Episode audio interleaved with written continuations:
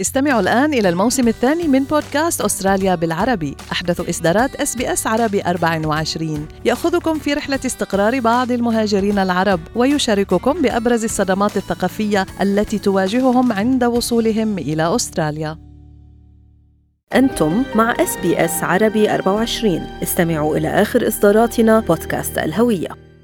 تتم تأدية طقوس الترحيب بالقادمين إلى أستراليا أو ما يعرف ب Welcome to Country من قبل الملاك التقليديين فقط. وهم من سلالة الأبروجينيين الذين اهتموا بالأرض الأسترالية قبل الاستعمار. رودا روبرتس هي إحدى كبيرات السكان الأصليين في SBS وقد قامت بصياغة تعبير الترحيب في البلد في الثمانينات وساعدت في تطوير طرق حديثة لتقديم هذا الترحيب. The welcome to country is done by those custodians from that land base that you're on. Or indeed the elders of that community. عادة ما تأخذ هذه الطقوس الترحيبية شكل خطاب أو رقصة أو حفل دخان. جود بارلو هي إحدى كبيرات قبيلة نيغوناوال من منطقة كامبرا وهي تقوم بتثقيف الناس حول أهمية طقوس الترحيب في البلد أو Welcome to Country. Being welcome to country means that you are talking to your spiritual ancestors and you're saying just let this person come through. We trust that they're not going to do any harm on this country, so do not harm them. So for me, the significance of being welcome to country is about ensuring your spiritual safety. When I walk onto another First Nations country, I look to be welcomed so that I feel that the spirits are okay with me being there because they're still with us. They're in the animals, they're in the trees. وتقول جود أن مصطلح كانتري أي الوطن يمثل بعض الأفكار المركبة إذ يتم استخدامه لوصف الأرض والممرات المائية والسماء ولكنه يجسد أيضا فكرة الحياة والأسرة والتواصل. I guess it's the energy that I feel when I'm on country. When I'm not here, there's something missing from my life. It's also a connection with my ancestors because Aboriginal people have oral history and country contains those stories. So when I'm on country, I feel that connection. لا يمكن لأي شخص أداء طقوس الترحيب بالقادمين إلى البلد، بل يجب أن يتم هذا الترحيب من قبل الملاك التقليديين للأرض التي تجتمعون عليها. يقول بول باتن رجل من السكان الأصليين من جاناي ومونارو في جنوب شرق أستراليا وهو الرئيس الرئيس التنفيذي لاتحاد هيئات الملاك التقليديين في فيكتوريا أنه في كثير من الأحيان يتم الاعتراف بهم رسميا كمجموعة من الملاك التقليديين لمنطقة معينة.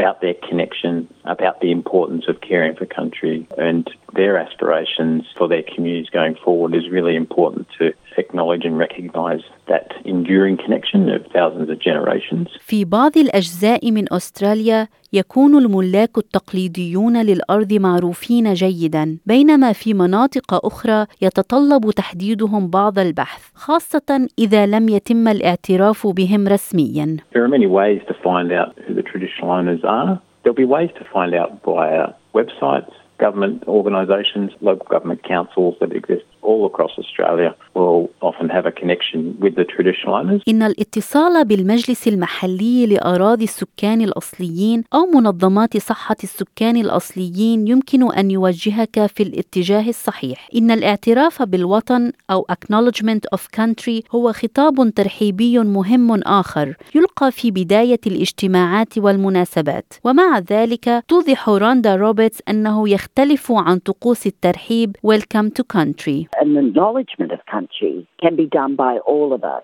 Black and white, wherever we come from. It's us showing that we have an awareness of the land and respect for it, and that we're visiting someone else's land and we're paying it respect. So, acknowledgement is recognizing that you might be working or living on a place that's not the place you come from, but that's okay. You still belong to it and you're going to acknowledge and thank the custodians and elders. عند إعداد الاعتراف بالوطن الخاص بك من السهل إعادة استخدام نص موجود ومع ذلك فإن الكلمات يكون لها وقع أكبر عندما تكون بصوتك ونابعة من القلب ولا توجد صياغة محددة ولكن هناك العديد من الموارد المتاحة عبر الإنترنت لمساعدتك في إعداد هذا الاعتراف وتقول جود بارلو إنه من المهم أن تفعل ذلك لهدف معين. And do that not as a last minute thing, not by rote, but actually plan it as part of your whole event.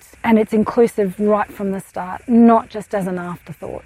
That is a mark of respect. من المهم أيضا أن تحرص على تضمين عبارة the country you're meeting on أي الأرض التي تجتمعون عليها وكذلك استخدام الاسم التقليدي traditional name وقم دائما بتسمية الملاك التقليديين إذا كان قد تم الاعتراف بهم رسميا. وعبر عن احترامك لكبارهم في الماضي والحاضر والأجيال الناشئة. وتوضح كيري لي هاردينغ رئيسة السكان الأصليين في اس بي اس هذا الأمر قائلة I perform acknowledgement of countries in many ways in my life, and I do so on air at SBS Radio, at work for meetings, and also in other settings in the community as well. It holds a very special significance for me as an Aboriginal woman. It's so important that I acknowledge the Aboriginal land which I am working on.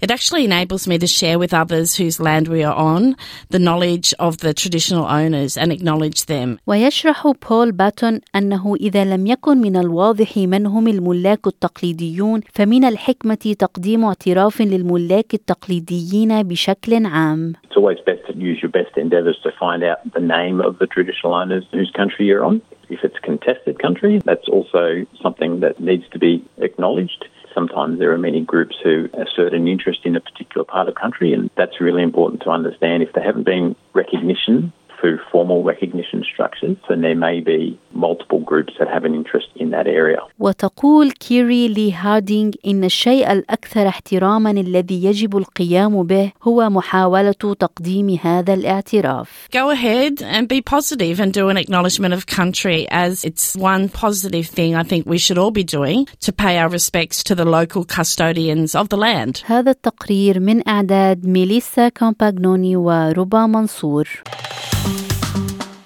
اضغطوا على ال like أو على ال share أو اكتبوا تعليقاً. تابعوا SBS عربي 24 على الفيسبوك.